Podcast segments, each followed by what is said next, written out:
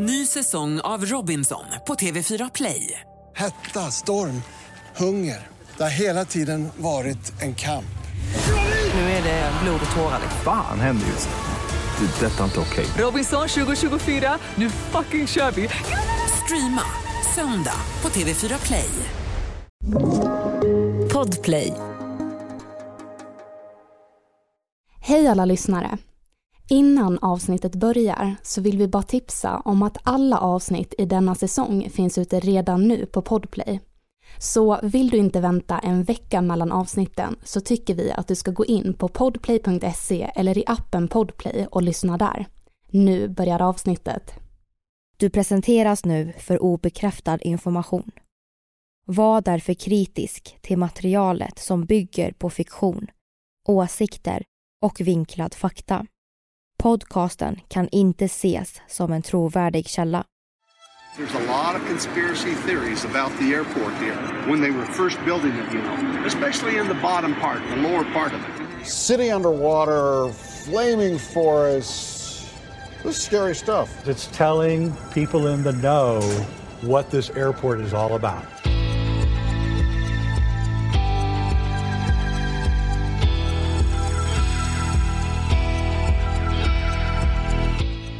Det här är podden för dig som är intresserad av en annan version av verkligheten.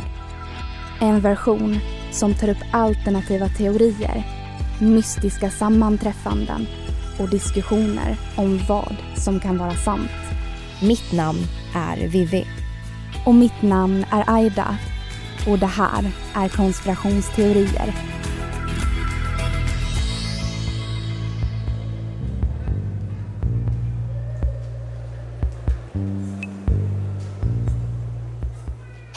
Allihopa och välkomna till dagens avsnitt. Mitt namn är Vivian Lee. Och mitt namn är Aida Engvall. Och det är vi som driver podden Konspirationsteorier. Och idag ska vi äntligen prata om flygplatsen Denver Airport i USA. Och det har ju då länge varit ett hem åt många konspirationsteorier. Och vi ska såklart försöka besvara den här frågan. Är det en vanlig flygplats? Eller inte? Mm. Spännande. Ja, väldigt. Så jag tänker att vi dyker direkt. Så lite kort fakta om flygplatsen är ju då att Denver Airport ofta är känd som DIA och det är ju då USAs största flygplats. Och den är också näst störst i världen. Mm. Den är dubbelt så stor som den näst största flygplatsen i USA. Och man vet faktiskt inte riktigt varför den här gigantiska flygplatsen faktiskt byggdes från början. För det fanns redan en jättebra flygplats som fungerade i Denver. Så ja, det är väldigt mystiskt. Mm. Och eh, folk tror ju då att det nästan är som att den byggdes av en specifik anledning. Mm. Okej. Så man började leta efter en ny plats i början av 80-talet. Det var ju då platsen som Denver skulle ligga på. När man byggde denna så byggdes den långt bort från den andra flygplatsen och utanför stan.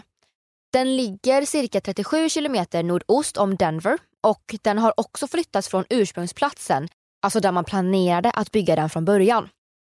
Och det var inte förrän 1989 som man då började att bryta marken. Planen var ju då att flygplatsen skulle öppnas i december 1993.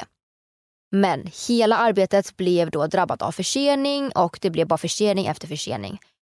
Och anledningen till detta var ju då att de bestämde sig för att bygga ett automatiserat bagagesystem under marken som vi kommer att berätta mer om snart. Men oavsett vad så var det i alla fall inte förrän i slutet av februari 1995, alltså den 28, som ja, de slog upp dörrarna för Denver Airport. Mm. Alltså en, eh, en till grej som är lite intressant med liksom när man byggde den här och den här nya platsen då för flygplatsen är att med den här nya platsen så blev det svårare för reguljärflyg att ta sig in på grund av berg och liksom draget med vinden eller luften. Så att den äldre flygplatsen var egentligen bättre positionerad. Och det som är lite märkligt med det här är ju att den byggdes ju liksom under 90-talet och det är ju inte lång tid sedan. Men ändå så blev det liksom inte bra med det här. Så det är lite märkligt. Men vi kan ju i alla fall hoppa in på det här automatiserade bagagesystemet som också är ett stort misslyckande. Det här kalaset kostade 200 miljoner dollar att bygga.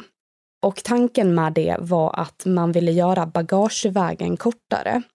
Om vi ska ta lite med de här pengarna då, så alla inblandade ville typ stå ut med det här, de ville göra någonting typ extraordinärt och typ rättfärdiga att de skulle använda så mycket pengar. Och bara, ja men vi bygger något automatiserat.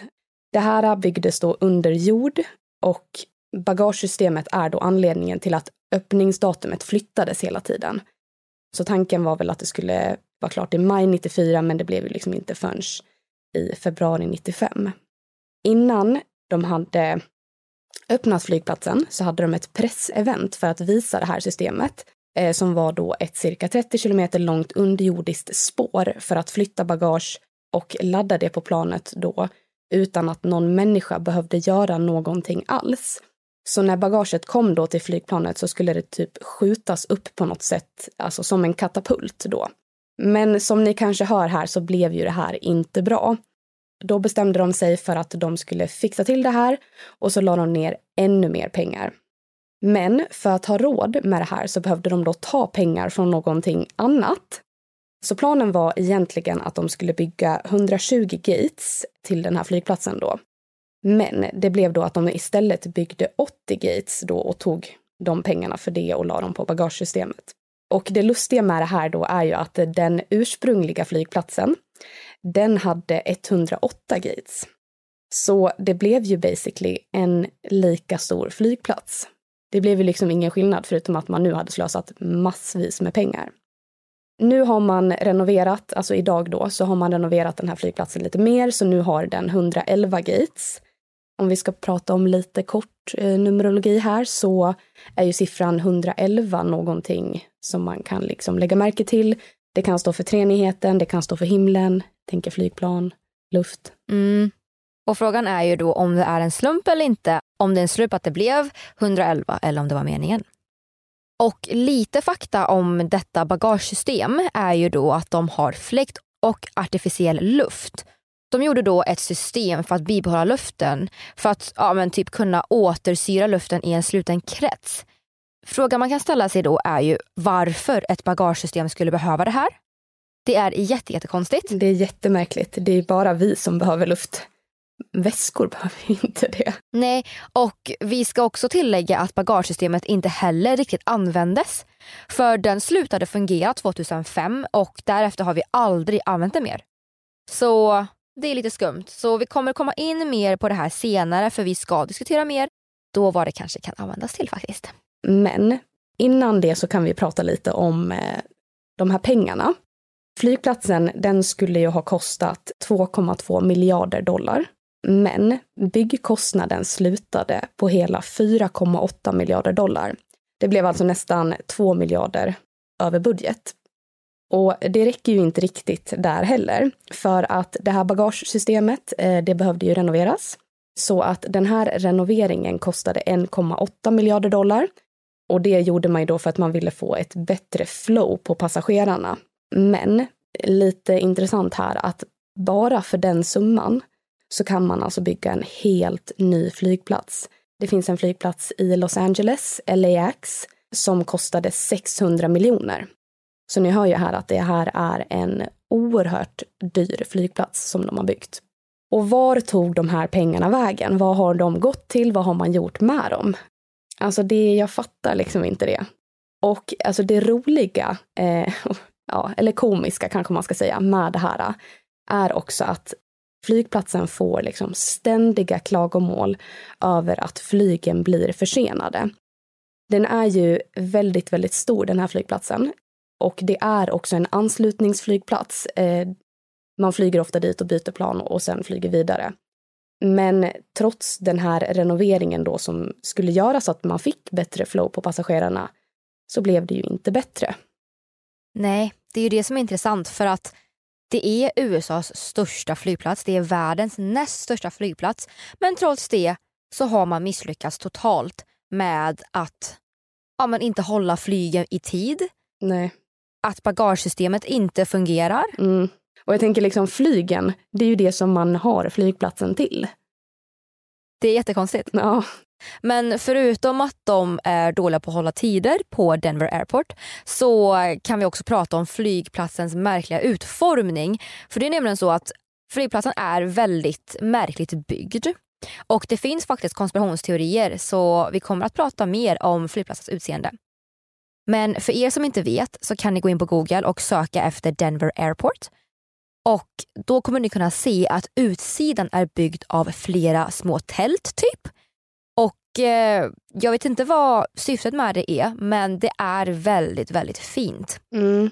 Jag tror de är gjorda i någon slags glasfiber eller någonting sånt där så att de är typ ganska sköra eh, om jag förstått det rätt. Där. Vilket kanske inte är så bra om man tänker till väder och grejer. Bara lite side-note. Ja, så flygplatsen i sig är ju väldigt fin. Ja, jättefin. Men förutom att den är fin så har vi ju det här med landningsbanorna. De är nämligen byggda som en svastika och det påminner väldigt, väldigt mycket om Hitlermärket. Mm. Och nu ska inte jag säga någonting om att de... Att det var anledningen? Nej, men eh, det är bara väldigt konstigt. Förklaringen på detta har ju då varit att det gjordes på det viset för att man då skulle kunna använda banan samtidigt oberoende av väder. Men de har ju fått oerhört mycket frågor och kommentarer om detta, vilket jag helt förstår. Men det är jättekonstigt att man har eh, landningsbanor som är byggda som en svastika. Jag tror faktiskt också att det finns eh, konspirationsteorier om att den här flygplatsen har någon nazistisk koppling. Ja, men om det är sant så är det så här, nej. Jag tror dock inte att det är det faktiskt. Alltså om man ska ta eh, liksom de andra teorierna som vi kommer prata om. De är ju mer legit. Mm. Det känns i alla fall väldigt rimligt, alltså om man tänker liksom de här landningsbanorna som går ut i typ varje riktning då. Att så här, man gör det för att då kan man ju liksom använda flera samtidigt och ja, men skjuta upp plan i vardera riktning. Ja, det finns ju bilder på, eh, på det som förklarar det. Så ja, det finns säkert en logisk förklaring, men som sagt, de har fått oerhört mycket frågor och kommentarer om detta. Vilket inte förvånar mig. Ja, precis. En annan rolig grej med just Denver Airport är att de faktiskt driver väldigt mycket om konspirationsteorierna som finns om just flygplatsen. Och på deras eh, hemsida så kan man till exempel läsa om vissa konspirationsteorier. Eh, det kanske är bra marknadsföring för dem, jag har ingen aning. Men det man kan ställa sig då är ju lite här, vad finns det för teorier? För några av de teorierna som finns är ju exempelvis underjordiska tunnlar som finns under flygplatsen som då leder till hemliga mötesplatser där världens elit träffas. Det finns teorier om att den stora blåa hästen som tros vara förbannad, det är den som finns vid flygplatsen. Den ser väldigt läskig ut också. Sen så eh, finns det också teorier om att flygplatsen är kopplad till Frimurarna, Illuminati och New World Order. Och att det kanske också är en plats för ödla människor som ja, befinner sig i de här underjordiska tunnlarna. Mm. Eh, lite intressant också när du pratade om eh, vad heter det, att de driver om konspirationsteorier. För att de, eh, alltså vad jag har sett i alla fall, så använder de mycket av konspirationsteorier i deras marknadsföring. Typ för olika annonser och grejer. Vi kan, eh, vi kan dela, alltså vi kommer dela eh, väldigt mycket material, men vi kan dela också lite av de här annonserna. De är, alltså det är väldigt roligt tycker jag. De spinner på detta i och med att folk har teorier om det och att de då liksom går så långt att köra marknadsföring på det också. Ja, men jag menar det har ju funkat för de flesta har ju hört talas om Denver Airport. Mm. Så att det hjälper ju dem att spinna vidare på konspirationsteorier för att mm. folk är mer medvetna om flygplatsen. Ja, precis. Ny säsong av Robinson på TV4 Play.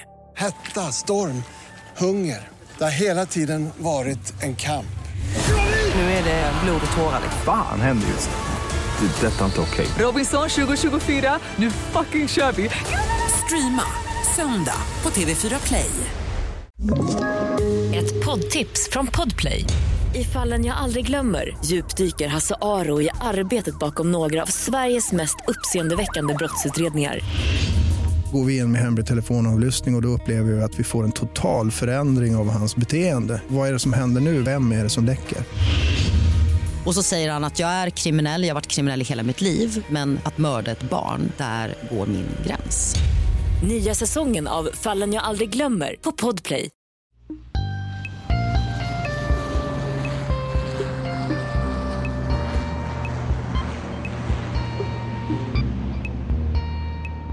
Men ska vi prata lite om konsten då? För den här Mm. flygplatsen den är fylld av symbolik. Det finns alltså en hel del märkliga statyer och konstverk som liksom spär på de här konspirationsteorierna och mystiken kring denna flygplats rejält. Mm. Som jag sa innan, vi kommer dela massa på vår Facebook och Instagram.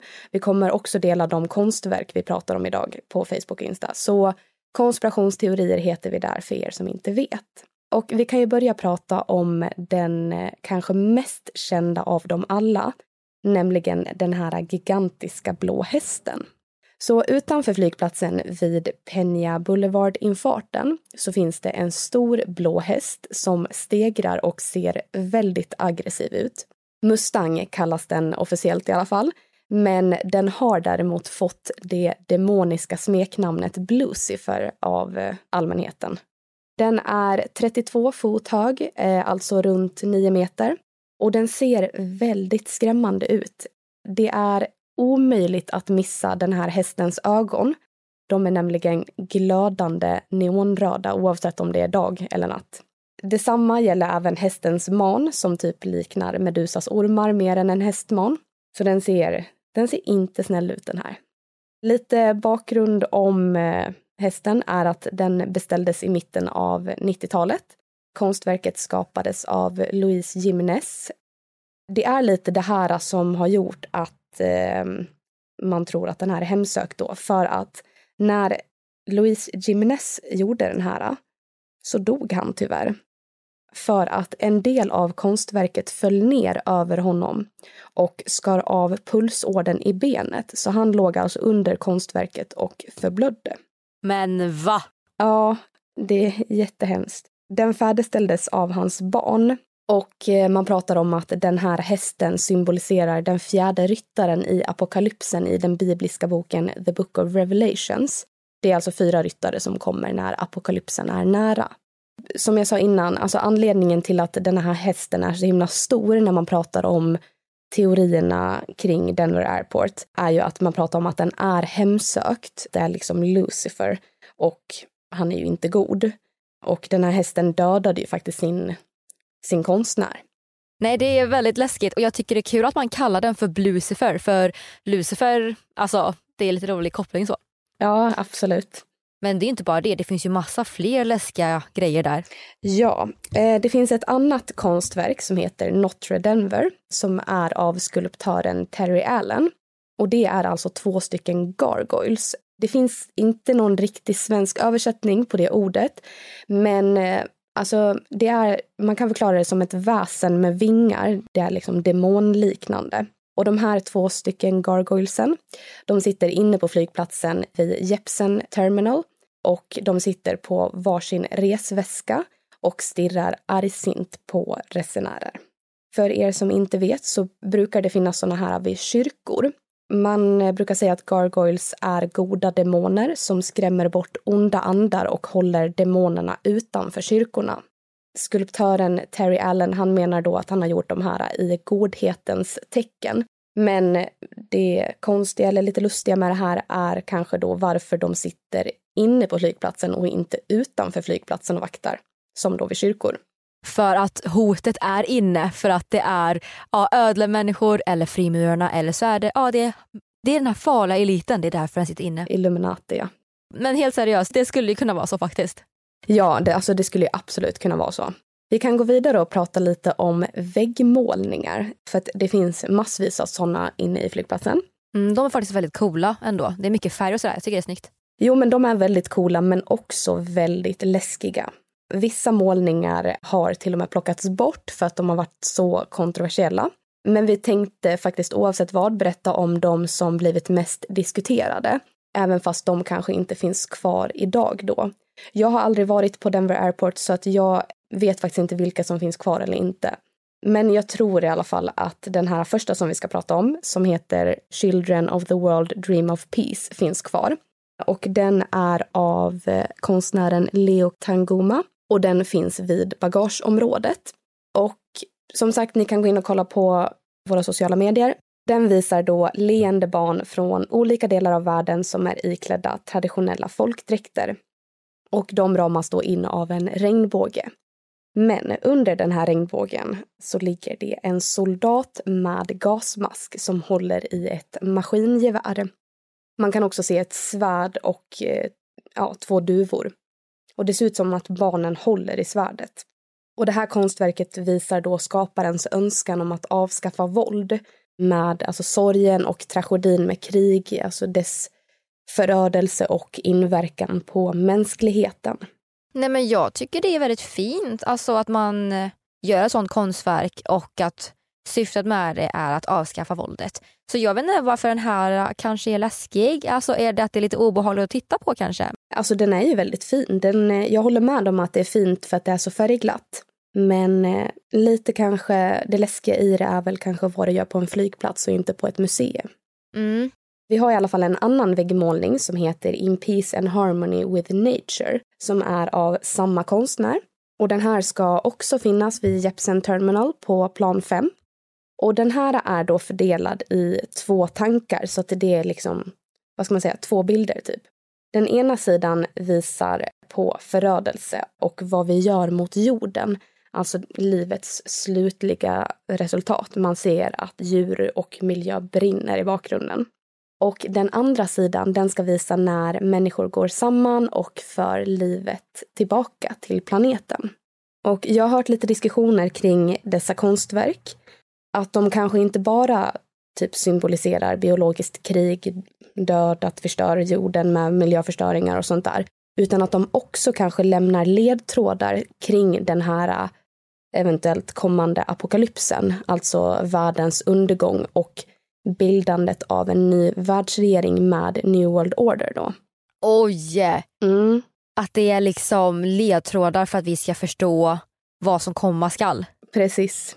Men vad läskigt. Mm. Det är det som är grejen för att det finns ju konspirationsteorier om att det är en plats för New World Order och eh, det är väldigt läskigt att, ja vem vet, händer någonting så kanske de tar över till slut.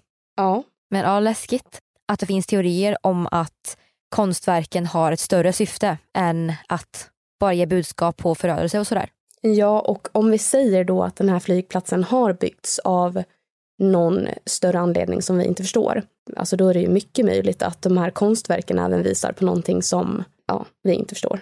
Mm. Vi kan fortsätta prata om ett, eh, ett annat konstverk. Jag tror att det här konstverket är borttaget. Jag vet inte om det är det.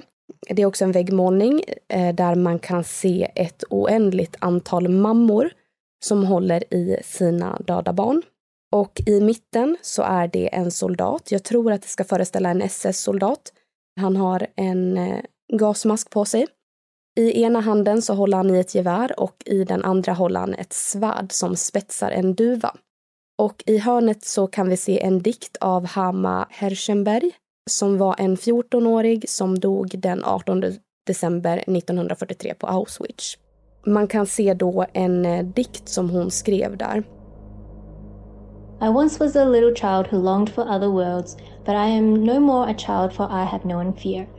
I have learned to hate how tragic then is youth, which lives with enemies with gallows ropes. Yet I still believe I only sleep today that I'll wake up a child again and start to laugh and play. jag vet liksom inte riktigt vad tanken med den här är. Man, alltså, duvan spetsas, döda mammor, en soldat.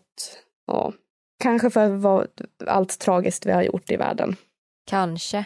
Men jag vet inte varför man har sånt på en flygplats. Nej, exakt. Vi kan prata om ett annat konstverk också. Det här är en ingravering i marken. När man går in i stora salen, eh, jag vet inte riktigt vad det kallas, så finns det alltså en golvplatta där man kan se en gruvvagn där det står AU och AG. Det här är ju förkortningarna för grundämnena guld och silver. Men man tror inte alls att det är det det står för i detta fall, utan att det är en referens till hepatit, alltså HBsAg, som i folkmun även verkar vara känt som the Australia Antigen, som har då förkortningen AUAG. Och hepatit B då, för er som inte vet, är en inflammation i levern som orsakats av ett virus som kan överföras genom blod eller oskyddat sex. Refererar till 1177 här. Så att teorin här då om vi ska komma in lite på konspirationsteorier, så är ju det här att det här verkar vara en referens då till ett dödligt kemiskt vapen som kommer att användas av Illuminati, New World Order eller vilka det nu än är som har byggt och ansvarar för denna flygplats. Att de kanske kommer att utplåna oss med det här AUAG. Jag har hört att eh, det var en massa privata aktörer som var med och donerade pengar när, till den här flygplatsen då när den skulle byggas. Personen som hittade det här med hepatit var faktiskt med och donerade pengar till flygplatsen. Lite märkligt eller sammanträffande eller ja.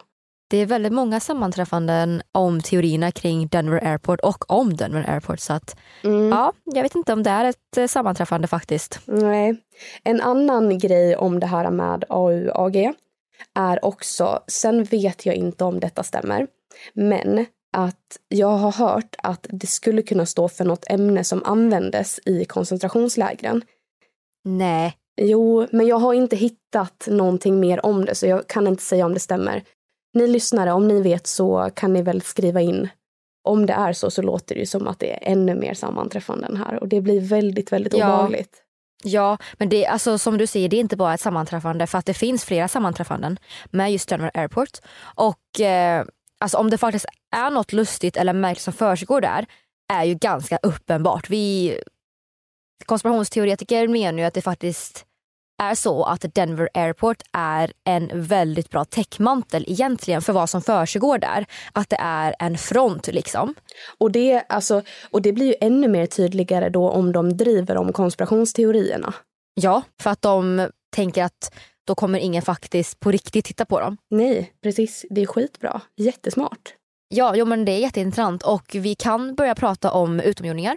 Och eh, det är en teori då att det är utomjordingar som faktiskt har skickat koordinaterna för den här flygplatsen till arkitekterna. Så att det är de som har bestämt att exakt här ska den vara. Och det som också är ett sammanträffande nu som är väldigt så oj oj oj det är att det finns en sci-fi film som heter Close Encounters of the Third Kind från 1977. Och i filmen så skickas koordinater från utomjordingar. Dessa är W104, 44, 30, N40, 36 och slutligen 10. Och vill ni veta ett till sammanträffande? Jo, då är det ju nämligen så att eh, om man skriver in dessa koordinater i Google Maps så kommer man då till, ja, ni kanske misstänkte det, Denver Airport. Alltså, oh my god. Ja, nej det är ju väldigt mystiskt. Men en grej som däremot inte stämmer riktigt är ju det faktum att vi faktiskt kommer nära flygplatsen men vi kommer inte riktigt till flygplatsen. Men en teori kan ju då vara att det kanske är med flit. För om vi hamnar på flygplatsen så kanske det är alldeles för uppenbart. Så eh, vem vet, det kanske är någon bunker eller något annat där eller så kanske det är en samlingsplats. De koordinaterna, vi vet ju inte. Det är en väldigt rolig teori för att eh, filmen släpptes superlångt innan Denver Airport ens var påtänkt. Så det är super, super intressant. Och en annan grej med Denver Airport är ju då att eh, de största legenderna om flygplatsen är att den byggdes av något hemligt sällskap. Och mina kära lyssnare, vad tror ni att det här kan vara? Jo, vissa pekar ut att det kan vara Illuminati. Andra menar att det är frimurarna. Och till er frimurare som finns i Sverige, ni vill inte skriva till oss och säga om det är sant eller inte kanske? Snälla. Eh, men ni har väl era hemliga, ni har väl så här, era löften, ni får väl inte säga någonting. Men det vore så intressant. Och vissa menar att det också kan vara the new world order. Och vem vet, det finns även de som tror att det kan vara alla ovan som jag har sagt. Att eh, det kanske är så att de samarbetar på något sätt. För att skapa en ny värld. Men det vet vi inte. Vi kan ju börja prata om teorin om just frimurarna. För det är nämligen så att eh, det finns en väldigt spännande koppling mellan frimurarna och Denver Airport. Och den här går också att koppla samman till New World Order, alltså den nya världsordningen. Så det intressanta här är att under en ceremoni den 19 mars 1994, det vill säga innan flygplatsen var klar, så sänkte de ner en tidskapsel i en av ändarna till byggnaden. Och den här tidskapseln hade en inskription där det stod “To the people of Colorado 2094”. Och den är då begravd under granitblock som då frimurare har skapat. Så frimurarna har varit med och gjort den här, äh, ja, men det här blocket. liksom. Och vi har ingen aning om varför den är nedgrävd. Och det som är väldigt intressant här är att det här blocket då, det är då typ en minnessten.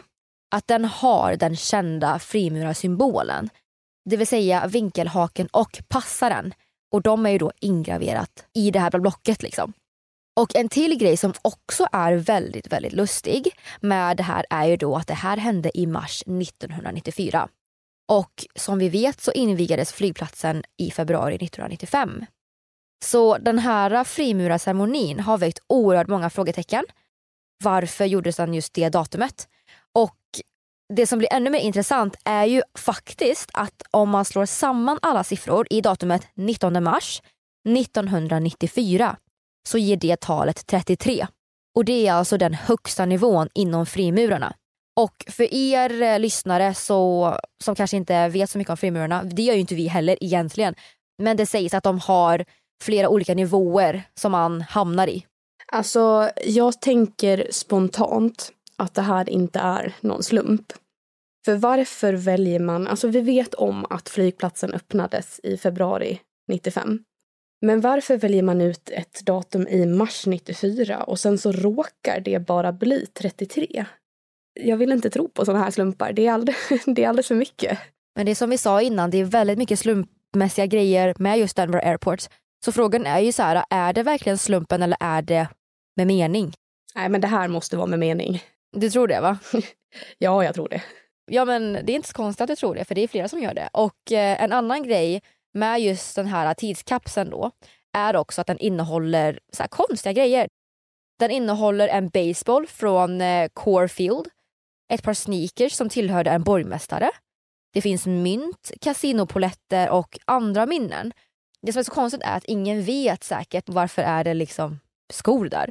Och vi kommer ju behöva vänta till 2094 för att få veta det här. En grej är ju att eh, det påstås faktiskt att vissa har försökt att öppna den här tidskapseln och framförallt frimurare. Och eh, hade jag varit i den sitsen så hade jag också gjort det. Jag är alldeles för nyfiken alltså. Ja, jag med. Alltså, åker jag dit så ska jag få upp den där. Ja, precis. och en teori är ju att den här plattan är någon slags knappsats. Och om man trycker in dem i rätt ordning så kommer tidskapseln att öppnas. Det sägs att några frimurare har testat det här och eh, alltså jag hade garanterat gjort det. Alltså, jag hade inte ens frågat, jag hade bara, jag måste veta. Men oavsett vad så vet vi ju inte om det har fungerat eller inte för att de öppnar inte munnen. Nej men den är ju inte öppen. Så att det har ju inte funkat. Precis. Och eh, det här har då för många teoretiker blivit ett slags uppenbart bevis för att den här platsen är ett verk av frimurarna. Och det som är så uppenbart då är ju att vi har ett utmärkande datum, en frimurarceremoni och frimurarsymboler. Folk tänker ju helt enkelt, hur uppenbart ska det bli? För även om det kanske är en vanlig flygplats så är det ändå rätt tydligt att frimurarna, på något sätt i alla fall, har ett finger med i spelet. De har ju i alla fall gjort plattan. Ja, någon roll har de i det här. Mm. Ett poddtips från Podplay. I podden Något Kaiko garanterar östgötarna Brutti och jag, Davva, dig en stor dos skratt. Där följer jag pladask för köttätandet igen. Man är lite som en jävla vampyr. Man har fått lite blodsmak och då måste man ha mer. Udda spaningar, fängslande anekdoter och en och annan arg rant. Jag måste ha mitt kaffe på morgonen för annars är jag ingen trevlig människa. Då är du ingen trevlig människa, punkt. Något Kaiko, hör du på Podplay. Därför är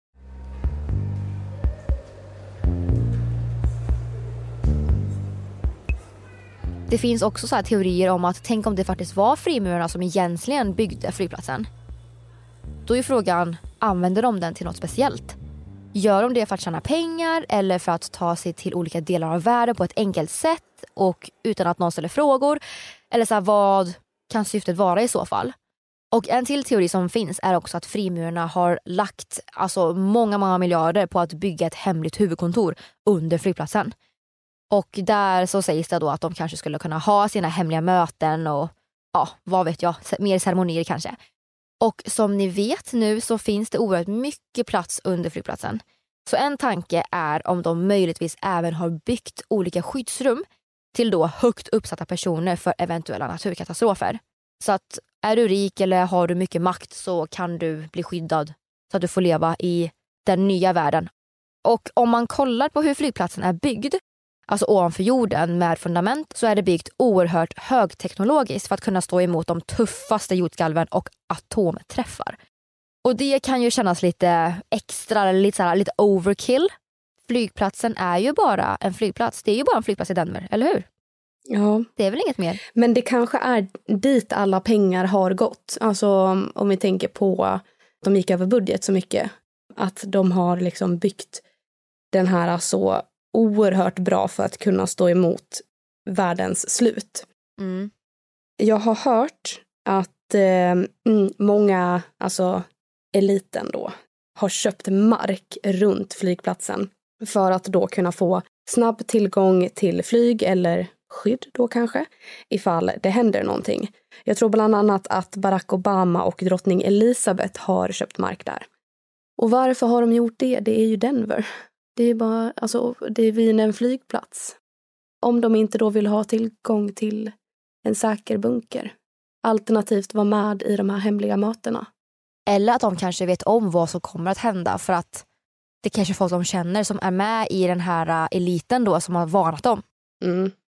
Men eh, vi får väl se.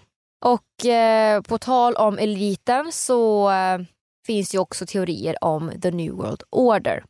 Så om vi går tillbaka till den här minnesstenen med frimurarnas symboler så finns även orden New World Airport Commission på.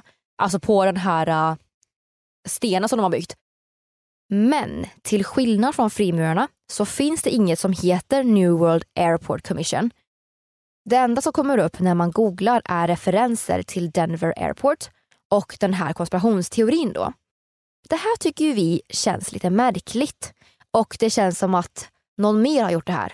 Jo, men vem kan det vara? Jo, Walt Disney. För om man tänker lite på Walt Disney och Frozen så eh, var ju filmen Frozen en väldigt bra täckmantel för Walt Disney, den frusna teorin om honom, att han är nerfryst. Så eh, det är en väldigt bra täckmantel för att man vill gömma något och så kan det vara med det här också, tror folk. Mm. Ja, den här är lite svår att förklara för det finns inte så jättemycket om den. Och vissa tror att det här, äh, ja, men det här namnet hänvisar till New World Order, alltså den nya världsordningen. Och det här, mina kära lyssnare, blir såklart ytterligare ett stort bevismaterial för teoretiker om att den nya världsordningen håller på att äga rum just nu. Det sker nu. Också det faktum att New World Airport Commission, att det på något sätt är en slags referens till frimurare som arbetar för den nya världsordningen. Så ja, teorin om att de i så fall jobbar tillsammans. Alltså ja, det här är så märkligt. Och det är så märkligt att, för vi vet ju att frimurarna, eh, alltså de är ju på riktigt och jag fattar att de har satt sin symbol på en sten som de har gjort. Men varför skriver man New World Airport Commission? Jag tycker det är så konstigt, speciellt när det inte finns någonting som heter så. Mm. Nej men det är jätteskumt. Jag vet inte. Det, Nej. det är väldigt, väldigt skumt. Faktiskt. Jag håller med, 100 procent. Och för att prata lite om eh, marken då. Vi kan prata, vi har pratat väldigt mycket om ovanför vad som finns på flygplatsen. Men vad finns under flygplatsen? Många har ju vittnat om att det här underjordiska systemet ska vara ett bagagesystem som då de byggde för att förbättra flödet med köer och bagage på flygplatsen. Men som ni vet så slutade den fungera. Och det här bagagesystemet då hade alltså inget med själva flygen att göra utan det var helt centrerat till passagerare, säkerhetskontroller och passagerarflödet. Så att alltså syftet var ju gott liksom. Den här renoveringen kostade ju 1,8 miljarder dollar. Men det som är så himla märkligt med det här är ju att det här dyra underjordiska systemet inte används för det funkade ju inte. Och de gjorde heller inte klart det. Så varför gjorde de inte det? Eller gjorde de det? Bara att vi inte vet. De lurade oss i att det skulle vara ett bagagesystem men de gjorde klart det fast det var aldrig ett bagagesystem. Så skulle det lätt kunna vara. Och en annan grej är ju också att tidigare byggarbetare faktiskt har bekräftat att ja, men att de stora förseningarna var på grund av att de byggde fem till sex höghus neråt. Alltså under marken och de var på cirka 6 till 12 våningar. Så förseningarna för att flygplatsen aldrig blev klar i tid var ju, de byggde neråt liksom. Och eh, det är liksom inte det enda. De ska också även ha byggt ett väldigt komplext tunnelsystem under flygplatsen. Och tunnlarna, eller ja, de här underjordiska nivåerna under flygplatsen, de påstås enbart finnas under huvudterminalen. Så de ska tydligen bara sträcka sig runt flygplatsens yta och typ bara vara max två mil, vilket jag tycker fortfarande är jättemycket. Men det som är intressant här är ju då att vi vet inte om de används och man pratar också mycket om att det finns underjordiska bunkrar, det vill säga rum. Och som Aida och jag snackade om innan, händer världsordningen nu? Liksom? Vad är det som händer? Är det för att liksom, ta skydd och varför är flygplatsen atomsäker och bombsäker? Liksom? För att det är ju bara en flygplats. Men å andra sidan, det är också en väldigt stor flygplats så man kanske vill hålla den säker för att inte mycket människor ska dö. Men vad vet vi? Men det som är intressant med de här underjordiska bunkrarna då är ju att om det skulle vara en apokalyps som sker så kan världens elit och alla miljardärer vara säkra för att de kan bara gå dit. En annan vinkel på det här är också att de kanske används för någon planering av då reptiler eller att ja, det är något speciellt för hemliga sällskap. En annan grej som också är superintressant är att när byggnaden stod klar så hade de flyttat 330 miljoner kubik jordmassa. Och det är något som folk tycker är konstigt för varför behöver man flytta så mycket? Ja, alltså jag fattar inte. Det är ju bara en flygplats. Flygen är ju över marken. Ja, vad ska de använda det här till? Jag blir provocerad. Ja, vi vill ju veta. Och eh, om vi ska liksom komma in lite på teorierna kring det här så pratas det väldigt mycket om att det finns underjordiska bunkrar och tunnelsystem under flygplatsen. Och vilka det är som använder det här är då som sagt lite oklart för att vi vet ju ingenting. Och eh, det diskuteras om att det är allt från reptiler till frimurarna och Illuminati. Eller helt enkelt att det beror på vilket hemligt sällskap man tror på eller om man har en övernaturlig tro. För att så här, tror du på hemliga sällskap då kan det vara deras men har du en övernaturlig tro så skulle det kunna vara reptiler eller ja, spöken, jag vet inte. Ja. Det sägs att dessa underjordiska bunkrar och oändliga tunnlar kommer att komma till användning under den kommande apokalypsen. Och här måste jag bara stanna lite. Den kommande apokalypsen. Vad menar de? För man har ju hört talas om teorier om att vi kommer bli zombies. Ja. Corona. Alltså vi kommer bli zombies. Antingen så är det så att de som har dött i corona kommer återupplivas igen eller jag vet inte. Nej, det finns ju teorier om det men det är lite läskigt. Men eh, vad, den kommande apokalypsen, vad menar de? Alltså på tal om det här med corona så har man ju snackat om att det bara är för, vad säger man, för smak. Och att det kommer komma mer, ja. Ja, 2022 ska ju även vara året vi går under. Synd att man inte är någon miljardär nu då. Ja, verkligen, verkligen. Oj! Ja, nej men eh, för att fortsätta då så eh, finns det en till teori om just tunnlarna. Och det är bland annat att det finns en tunnel som går från flygplatsen och hela vägen till North American Aerospace Defense Command som då kortfattat är NORAD. Eller NORAD kanske man säger på engelska. Men eh, så för er som inte vet vad det är så är det ett samarbete med militära styrkor från USA och Kanada. Och de har faktiskt funnits sedan kalla kriget och eh, ja, de arbetar med att bevaka nordamerikanska luftrummet och även varna varandra. Så eh, det som är intressant är ju då att deras högkvarter ligger nära Colorado Springs och det är ungefär 140 mil bort. Ja, Alltså om man kollar på Google Maps så är ju inte det jätte, jättelångt ifrån Denver Airport. Nu kan ju inte jag någonting om att bygga tunnlar, men det skulle kanske kunna gå att bygga en tunnel där emellan. Mm. Det känns ju lite så här, äh, ja, det här är ett eh, liksom samarbete för att bevaka luftrum och där har vi en flygplats. Kan det vara någonting med att den här tunneln då kanske finns av någon anledning, typ krigsanledning? En annan grej som jag bara vill tillägga nu när vi pratar om det här med tunnlar och det är att jag har lyssnat på en podd som jag verkligen, verkligen vill rekommendera. Den heter Escaping Denver. Jag tycker faktiskt att ni alla ska lyssna på den. Den spinner vidare på konspirationsteorierna om hemliga sällskap. Det är två personer som blir fast under Denver Airport och kan liksom inte komma därifrån. Det blir en riktig ljudupplevelse. Den är super, super spännande. Så gå in och lyssna på den alltså om ni vill ha en jättebra podd. Det är eh, en rekommendation från oss. Ja. Det var allt vi hade för idag hörni, så vi hoppas att ni tyckte om det här avsnittet. Och glöm inte att följa oss på Instagram där vi heter konspirationsteorier och även gilla vår Facebook-sida konspirationsteorier på Facebook. Sen så har vi också en grupp som heter konspirationsteorier eftersnack. Där får ni jättegärna gå med och ja, ställa frågor eller helt enkelt diskutera konspirationsteorier med varandra. Ja, ni får ha det så bra tills nästa avsnitt och vi hörs där. Det gör vi. Hej då!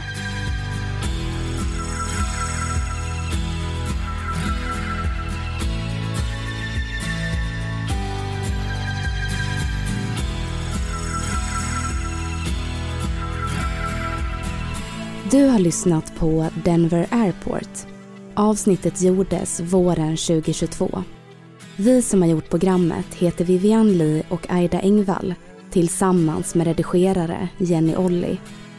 Källorna till dagens program hittar du via vår Facebook eller Instagram där vi heter konspirationsteorier. Via våra sociala medier kan du även skicka in tips och önskemål på teorier som du vill höra i podden.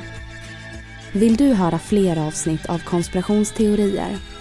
Besök din poddapp och lyssna på avsnitt som Frimurarna, It's an organization dating back to the Middle Ages. Protecting trade secrets. Illuminati Here is where the official history ends and the tracks of the Illuminati disappear. och mycket mer.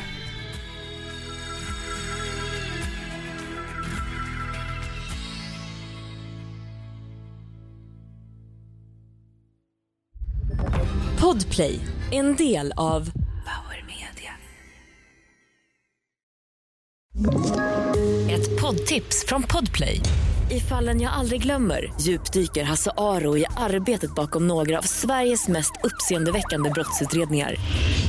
Går vi in med hemlig telefonavlyssning och, och då upplever vi att vi får en total förändring av hans beteende. Vad är det som händer nu? Vem är det som läcker?